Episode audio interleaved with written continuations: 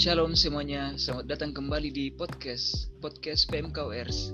Nah, jadi teman-teman, podcast kita kali ini sudah masuk di episode keempat, dan hari ini kita akan berbincang-bincang dengan narasumber kita yang baru, yaitu Kak Jervis. Halo Kak Jervis. Halo teman-teman P M K O. Ya, halo Kak. Bagaimana kabarnya Kak? Ya, puji Tuhan, kabar baik. Oke. Ya, uh, jadi teman-teman, Kak Jervis ini adalah mahasiswa juga di Fakultas Ekonomi dan Bisnis, jurusan Akuntansi, angkatan dua ribu tujuh belas. Dan Kak Jervis ini juga pernah mengurus di P M K O, dua periode di I K A atau satu periode? Dulu saya mengurus dua periode di P M K O. Pas awal itu saya jadi anggota mikat, terus yang kemudian yang kepengurusan periode kedua itu saya jadi koordinatornya mikat gitu. Ya, jadi itu sedikit pengenalan tentang Kak Jervis. Dan Kak Jervis ini, sekedar info untuk teman-teman, adalah salah satu, bisa dibilang, orang terkenal lah di P M K O selain Kak Pabe. Ya, kalau begitu mungkin teman-teman sudah cukup menunggu juga. Kita akan masuk di beberapa pertanyaan nih untuk Kak Jervis sebagai narasumber kita. Jadi sebelumnya kita pertanyaan yang simpel-simpel dulu nih Kak. Uh, jadi sekarang ya, kesibukannya Kak Jervis itu lagi sibuk apa Kak sekarang? Kalau untuk sekarang ya, kalau untuk sekarang itu kalau semester kayak saya yang angkatan tujuh belas gitu kan. Karena kan sudah semester delapan tuh. Kalau mahasiswa-mahasiswa semester delapan tuh ya biasa udah udah mengurusi itu sih, tugas akhir. Nah, kebetulan ini saya sekarang ini lagi fokus untuk susun itu skripsi saya gitu. Jadi memang lagi kemarin baru-baru ini, Kamis yang lalu ini saya baru selesai itu seminar proposal gitu kan. Jadi mulai lanjut ke skripsi. Jadi mungkin itu aja sih yang saya buat sekarang gitu. Oh iya Kak. Jadi lagi sibuk-sibuk menyusun di Kak supaya bisa cepat-cepat lulus. Ya, cepat-cepat yeah. selesaikan uh-huh. biar enggak usah lagi baru K T toh selain selanjutnya. Wih, mahal sekali yeah. K T masalahnya gitu. Oke. Okay. Oh iya Kak, Kak Jervis kan sering ya jadi gitarisnya kalau P M K O latihan nyanyi. Iya, pas saya kemarin itu yang pas saya masih di pengurus itu sering memang jadi latihan-latihan nyanyi, bukan cuma latihan nyanyi sih. Latihan nyanyi, jado, misalkan ada ibadah bulanan, ataupun kalau misalkan ada kayak semacam ibadah-ibadah besar gitu, biasa kadang-kadang ya minta tolongnya jadi gitaris. Oh, jadi bukan cuma latihan nyanyi di Kak? Iya, macam-macam sih ya, kemarin gitu. Oh, terus sejak kapan Kakak belajar main gitar? Saya mulai belajar main gitar itu pas saya semester dua semester dua di kampus gitu. Jadi sebenarnya kalau dihitung-hitung waktu saya main gitar tuh sebenarnya nggak terlalu lama-lama banget sih, karena pas baru di kampus saya baru kenal apa namanya gitar gitu, bagaimana cara mainnya dan segala macam gitu. Oh, jadi belajar pas kuliah di I K A cepat juga sih. Iya, karena waktu itu dulu ada temen kan kan kalau di kos kan gabut nih, nggak tahu mau ngapain gitu kan. Apalagi kalau waktu itu masih masih maba-maba ya, kalau misalkan udah saya tugas, udah saya segala macem, gabut di kos. Nah, kebetulan ada temen nih, ada temen datang bawain kayak gitar organisasi ya kan, nitip di kos saya, karena kan kos saya kan dekat dengan kampus gitu. Nitip di sini ya, saya coba-coba yang ngulik gitar gitu kan, coba-cobain aja, minta dia minta diajarin ya, lama-lama ya bisa juga gitu. Lama-lama kayak tertarik, eh, kayak pengen gitu deh, apa kayak coba pengen dalemin deh ini instrumen gitar nih gimana sih gitu. Apalagi kalau pas di P M K O kan bisa dipakai untuk yang pelayanan gitu kan gitu. Jadi itu belajar sendiri Kak dari ini atau minta teman-teman diajar juga? Kalau soal mengajar sih biasa itu sih kayak cari-cari aja di internet, tapi memang pasti ada juga kayak bantuan-bantuan kan dari teman-teman, sama banyak juga bantuan dari kakak saya sih. Kakak saya kan bisa main gitar gitu kan. Oh, iya. Nah, jadi minta tolong kakak saya kayak coba gimana sih caranya main gitar gitu kan. Nah, kita main gitar, apalagi pas kemarin saya sempat waktu kayak libur semester gitu kan, kita pulang kampung. Di kampung sama kakak gitu, ada gitar di rumah ya, kita coba aja main-main gitu. Yang berawal dari kayak itu, yang ada gitar yang dititip di kos saya sama teman. Hmm. Kalau misal untuk pengalamannya sendiri Kak Jervis, selama kan Kak Jervis sering main gitar di P M K O, nah itu kan biasa sering perform juga di gereja-gereja atau mungkin di tempat-tempat ibadah itu, kira-kira ada pengalamannya Kak Jervis tidak yang mungkin bisa diceritakan begitu? Hmm, kalau pengalaman main di gereja-gereja tuh sebenarnya lumayan banyak juga sih. Soalnya pas kemarin selama yang kepengurusan saya itu, saya kan itu kebetulan anak mikat kan. Nah, jadi anak mikat dan waktu itu kita banyak melakukan persembahan-persembahan pujian. Nah, itu kan salah satu juga program kerjanya nikad pada waktu itu. Nah, terus ini persembahan pujian ini itu berangkat dari program kerja juga yang latihan nyanyi, ya kan? Jadi kita latihan nyanyi, latihan-latihan nyanyi, terus kemudian akan kita bawa ke dalam persembahan pujian ke gereja-gereja. Nah, itu ya biasa kalau misalkan kan saya pasti anak anggota mikat kan pasti ikut kan, kita harus, harus wajib ikut ya. jadi, jadi kalau setiap program kerjanya mikat itu yang kayak latihan nyanyi tadi itu pasti saya datang. Nah, saya datang kebetulan ya saya juga yang iringi gitar waktu itu, jadi otomatis kan kalau misalkan udah saya mengiringi orang dalam latihan nyanyi, otomatis dalam persembahan pujian juga nanti saya juga gitu kan. Jadi kalau dulu-dulu itu kita usahakan setiap sebulan itu kita paling tidak ada satu kali persembahan pujian. Jadi macam-macam kita cari gereja, kita masukin surat, kita ingin persembahan pujian gitu kan. Di gereja ini, di macam-macam, di gereja Toraja, di G P I B, ada di macam-macam lah di daerah kota sana. Jadi di situ juga banyak banget yang pengalaman-pengalaman saya dapat gitu. Jadi gitarisnya juga baru pertama-pertama kali ini sih, semuanya baru semua ini terjadi semua di kampus gitu. Pengalaman pelayanan saya di gereja macam-macam. Iya, kan tadi sempat Kak Jervis bilang tuh kalau misal sudah sering juga membawakan puji-pujian menjadi gitaris di ibadah-ibadah di gereja-gereja. Nah, untuk itu sendiri Kak, apa yang memotivasi Kak Jervis, atau mungkin Kak Jervis orangnya apakah langsung pede bisa main gitar di depan banyak orang atau oh. bagaimana? Bagaimana tentang itu Kak? Iya iya. Kalau motivasi sebenarnya kayak gimana ya? Uh, dalam diri aja sih, kayak memang saya senang musik gitu loh. Jadi emang saya orangnya senang musik, jadi kayak punya ketertarikan sendiri gitu kan ke musik. Oke, semua-semua yang musik deh, bukan cuma gitar, tapi kebetulan kan yang yang terjangkau gitu, alat musik yang terjangkau yang bisa gampang dibawa kemana-mana dan digunakan itu kan waktu itu kan gitar gitu kan. Jadi uh, gitar itu yang saya coba apa, saya coba pahami lah, saya coba main-mainin kan segala macam. Nah, terus kemudian yang tadi Harold bilang, bagaimana apakah saya bisa tiba-tiba pede gitu kan main gitar di depan banyak jemaat dan segala macam, itu nggak langsung begitu. Awalnya juga pasti saya takut-takut ya, dari kita pertama-pertama kali coba-coba main gitar gitu kan, terus coba main-main gitar. Kalau misalkan ada misalkan jadu, habis jadu nih, habis jadu ada gitar nganggur ya kan, gitar P M K O nganggur, saya coba main-mainin. Padahal waktu itu saya masih belum terlalu bisa gitu, masih belum terlalu pintar, coba main-mainin kan. Terus ya coba mainin, giring-giring lagu, terus lama-lama diminta tolongin ya kan, eh bisa nggak iringi ibadah gini. Mulainya itu kayaknya dari jado sih, dari jado dari jam dua dulu gitu kan ya, teman-teman P M K O kita saya dulu gitu, P M K O ekonomi dulu yang kita iringi ya kan ibadatnya. Mulai dari situ lama-lama kita masuk ya ibadah bulanan ya kan, waktu itu pada bulanan, terus lama-lama masuk juga ke latihan nyanyi.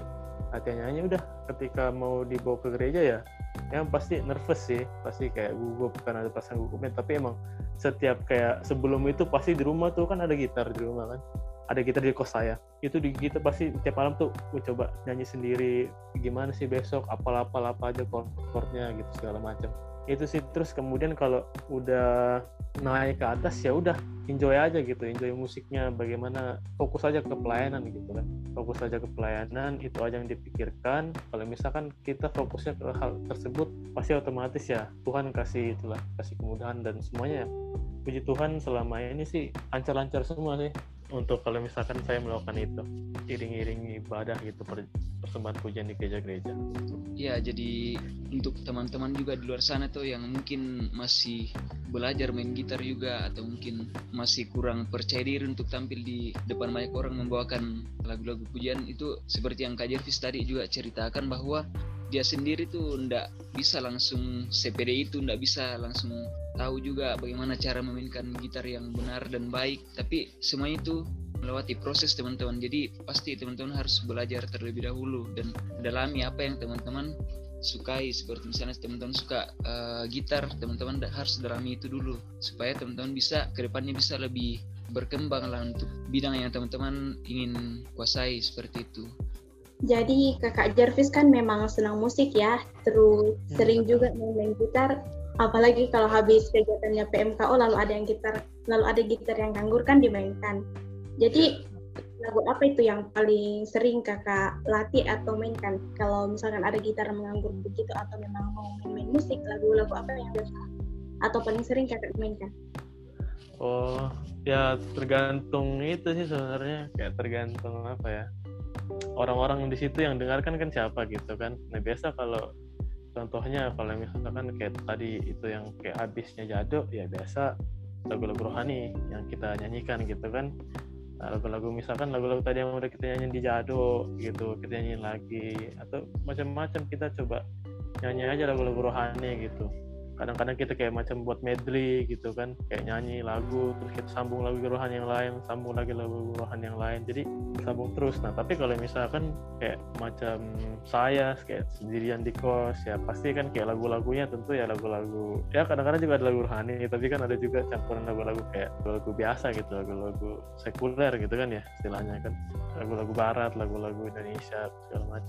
Jadi tergantung sih sama siapa yang bakal enjoy gitu kan, siapa yang bakal nikmati itu lagu. Kalau di P M K O lagu-lagu rohani, kalau misalnya saya sendiri ya tentunya lagu-lagu yang saya senangi gitu kan. Gitu.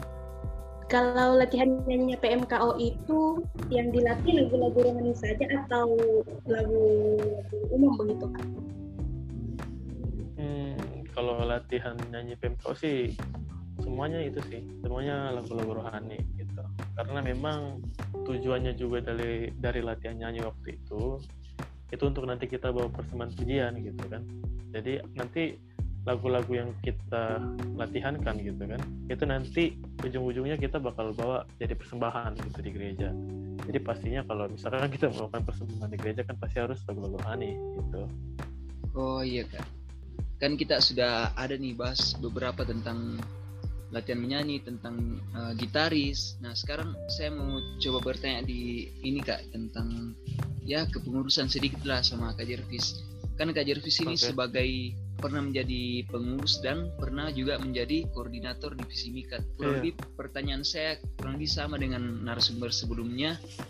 Apa kendala-kendala yang mungkin kak Jervis hadapi itu selama menjadi pengurus? Kendala-kendala waktu itu ya, kalau dibilang kendala-kendala sih mungkin secara pribadi ya, kalau secara pribadi ya pasti kan time management gitu kan, manajemen waktu kita, bagaimana kita fokuskan dan bagi waktu kita yang mana untuk organisasi dan mana untuk pelajaran gitu kan.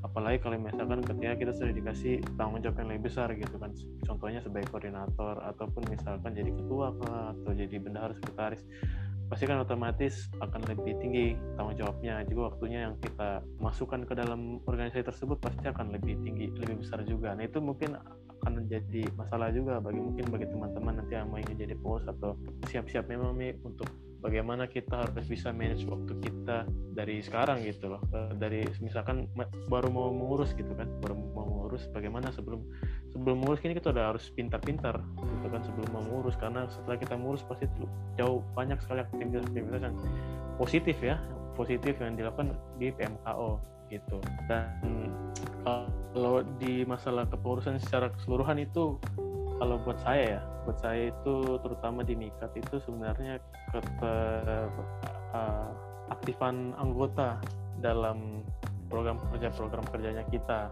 gitu. Nah dan biasanya memang itu sulitnya itu bagaimana kita bisa tentukan waktu-waktu yang mana yang tepat gitu, tentukan-tentukan mana waktu-waktu yang tepat untuk melaksanakan program kerja yang di mana semuanya bisa ikut gitu kan. Kan P M K O kan banyak gitu kan. Iya. Yeah. Ada dari angkatan berapa, berbagai macam angkatan yang punya waktu-waktu yang berbeda-beda waktu kuliahnya. Jadi sebenarnya sulitnya di situ, bagaimana kita oh, mau misalkan latihan nyanyi itu yang paling kadang-kadang agak sulit. Bagaimana kita bisa cari dapat waktu yang tepat, hari yang tepat di mana di waktu itu tuh dikira-kira lebih banyak orang yang bisa datang gitu kan. Gitu sih kalau masalah-masalah di pengurusan waktu itu. Oh iya Kak. Kalau uh, di kepengurusannya Kak Jervis waktu koordinator itu berapa orang Kak itu hari yang dari mikat? Oh, lima orang juga Kak atau lebih? Anggota kami ya? Iya. Nah, itu ada saya, Iren, Winda, Rangga. Iya. Berarti kami ada berempat waktu itu. Hmm. Hmm, cuma berempat kami ya. Oh iya. Berarti lebih ini di lebih sedikit dari kami yang sekarang. Kalau kami sekarang iya, itu uh, iya, ya lumayan lima orang Kak. Tiga laki-laki, dua perempuan. Iya. Nah iya, waktu itu juga kayak macam-macam sih, jadi memang waktu itu karena kami cuma berempat ya kita maksimalkan banget gitu kan uh, apa yang tenaga tenaga yang kita punya kan, karena cuma empat doang personilnya gitu kan ya, kita bawa happy aja sih, bawa senang, kita bagi-bagi tugas memang, oh ini P I C-nya ini kan, P I C-nya ini penanggung jawabnya ini gitu kan, penanggung jawabnya ini untuk orang ini, untuk orang ini ya gitu. Nanti dijalankan aja sesuai dengan hati kita, emang kita ingin melayani begitu. Oh iya Kak. Jadi itu juga sih Kak, karena apalagi dulu kan ya masih bisa orang bertatap muka dan iya. Ya beda lah sama sekarang. Kalau sekarang kan kita serba tinggal online-online, jadi ya dari H P, dari hmm. uh, rumah masing-masing bisa jalankan proker dan berbagai macam. Kalau iya. Dulu kan kita masih misal ada yang kayak cek-cek cek-cek tempat begitu ya. Kalau misal ini ya sama mungkin masih cari-cari pemateri yang bisa bisa datang ke ini kan, kalau misal kita adakan W L atau bagaimana Kak. Iya iya. Kalau sekarang kan ya kalau sekarang kan tinggal dari rumah masing-masing, jadi ya waktunya lebih fleksibel lah. Iya sih, waktunya kan lebih fleksibel gitu kan ya. Karena tinggal buka laptop aja ya udah bisa ikut dalam suatu kegiatan gitu loh. Jadi udah enggak terbatas wah, apa terbatas tempat lagi gitu kan. Kita nggak harus pergi ke suatu tempat untuk melakukan suatu kegiatan kan, jadi tinggal yang penting ada kuotanya aja lah, kuotanya lancar, yeah. Tinggal buka gadget kita kan udah selesai gitu. Jadi dari yang kutangkap jawabannya Kak Jervis tadi itu waktu masih kita tetap muka yang jadi yang jadi kendalanya itu pas jalankan proker itu karena kita sulit manaj- manage waktu ya Kak. Iya, lebih ya kan dibanding apa disandingkan dengan kuliah gitu kan, tadi yang manajemen waktu kita ya kan, terus kemudian juga menentukan bagaimana waktu apa nih yang paling tepat nih, yang mana teman-teman semua dari segala angkatan semua angkatan bisa datang gitu kan untuk hadir ikuti program kerja program kerjanya kami. Oh ya Kak, tapi pada akhirnya tadi kan tetap terlaksana kegiatan-kegiatannya P M K O. Nah itu bagaimana caranya itu Kak untuk tentukan waktu supaya semua bisa datang? Gimana itu Kak caranya? Tentukan waktunya pasti kita lihat itu kan apa jadwalnya teman-teman gitu kan, dari semua angkatan sih. Jadwalnya teman-teman, misalkan waktu itu angkatannya sembilan belas, angkatannya delapan belas, angkatannya tujuh belas, angkatan di atasnya juga kami lihat semua gitu kan. Kira-kira mana yang masih paling aktif di, masih paling aktif di kampus, mereka jam-jam berapa kira-kira kosong, jam berapa kira-kira kita bisa selipkan waktu di sini untuk kasih masuk program kerja kita. Nah kita dari jadwal-jadwalnya kalian gitu pasti kita akan minta sih ke kalian-kalian gitu, kita minta K R S-nya biasa, kita minta K R S-nya kan biasa kan ada jadwalnya situ kan, kayak Senin, Selasa, Rabu, Kamis segala macam, jam berapa di hari ini, jam berapa di hari ini. Nah kita cocokkan lagi ke angkatan di atasnya, cocokkan lagi terus sampai kira-kira angkatan yang aktif-aktif di kampus gitu kan. Baru kemudian dari situ ya udah kita cocokkan, oh kira-kira di sini nih paling banyak nih orang-orang bisa datang gitu. Ya udah kita kemudian umumkan lah, kita umumkan di medsos ya P M K O melalui humas. Ketika sudah itu diumumkan ya. Puji Tuhan banyak yang datang juga kemarin, terutama dari angkatan-angkatan sembilan belas, luar biasa memang kalian ini uh, semangat-semangat mainnya gitu kan, dari pas kalian maba itu udah hebat-hebat. Oh iya Kak, uh, mungkin sebelum kita tutup acara podcast kita malam hari ini, mungkin dari Kak Jervis ada pesan yang ingin disampaikan kepada semua teman-teman P M K O yang ada di luar sana, entah itu teman-teman yang mungkin mau belajar tentang gitar atau mungkin karena kan kita tahu ya Kak sekarang itu lagi orang-orang lagi nggak bisa bertemu di kampus, jadi kita semuanya itu serba online. Dan sekarang itu ada, jujur ada banyak sekali kendala-kendala Kak yang bisa dibilang membuat kita-kita ini semakin susah untuk ini Kak, semakin sekarang kita saling mengabaikan atau bagaimana. Uh, mungkin ada pesan dari Kak Jervis untuk bisa menyemangati teman-teman lah istilahnya seperti itu. Oh iya, tadi kan Aurel juga bilang ya untuk orang-orang yang misalkan mau melayani kan. Nah kalau saran saya itu ya cari dulu lah apa yang kau senangi gitu, apa yang kamu senangi, apa yang kira-kira kau punya talenta di situ, minat ya kan, punya punya minat dan punya bakat di situ, cari dulu ya kan.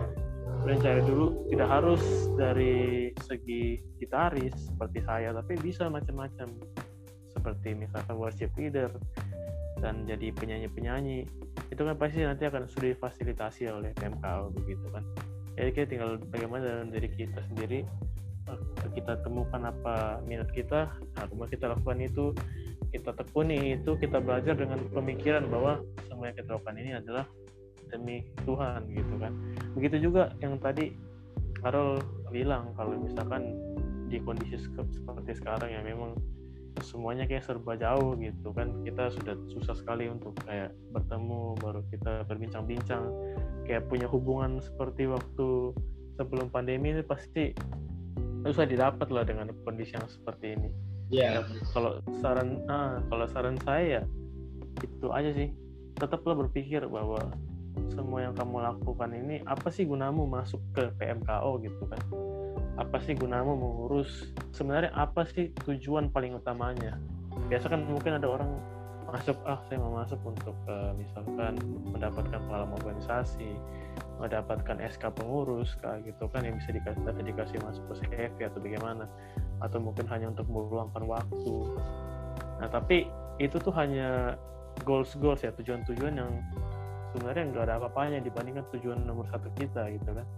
Tujuan nomor satu kita yaitu untuk memuji dan memuliakan nama Tuhan. Bagaimana kita dengan kita sebagai P M K O gitu kan, berbagai macam talenta ya kan, keahlian, kepintaran kita segala macam, bagaimana kita ini gabung jadi satu gitu kan, satu kelompok yang namanya P M K O. Yang ini kita bisa bagaimana kita gunakan semua kalian-kalian kita, talenta-talenta kita yang sudah dikasih oleh Tuhan, bagaimana caranya kita bisa memuji namanya, memberikan kembali apa yang sudah dikasihkan kepada kita gitu. Mengucapkan terima kasih kepada dia, uh, tujuannya itu nomor satu, harus selalu ada di belakang kepalanya kalian gitu kan, di belakang pikirannya kalian bahwa kita melakukan ini untuk Tuhan, bukan untuk apapun apapun lain, apapun, bukan untuk tujuan lain, tapi hanya untuk Tuhan saja, nama Tuhan yang harus ditinggikan begitu. Ya baik teman-teman, jadi itu tadi pesan dari Kak Jervis untuk teman-teman semua yang mungkin saat ini sedang istilahnya punya, kita kan punya hubungan sedang renggang dikarenakan kita tidak bisa bertemu, tidak bisa saling bercakap-cakap seperti sebelumnya. Jadi semoga pesan dari Kak Jervis itu bisa mengingatkan kita semua.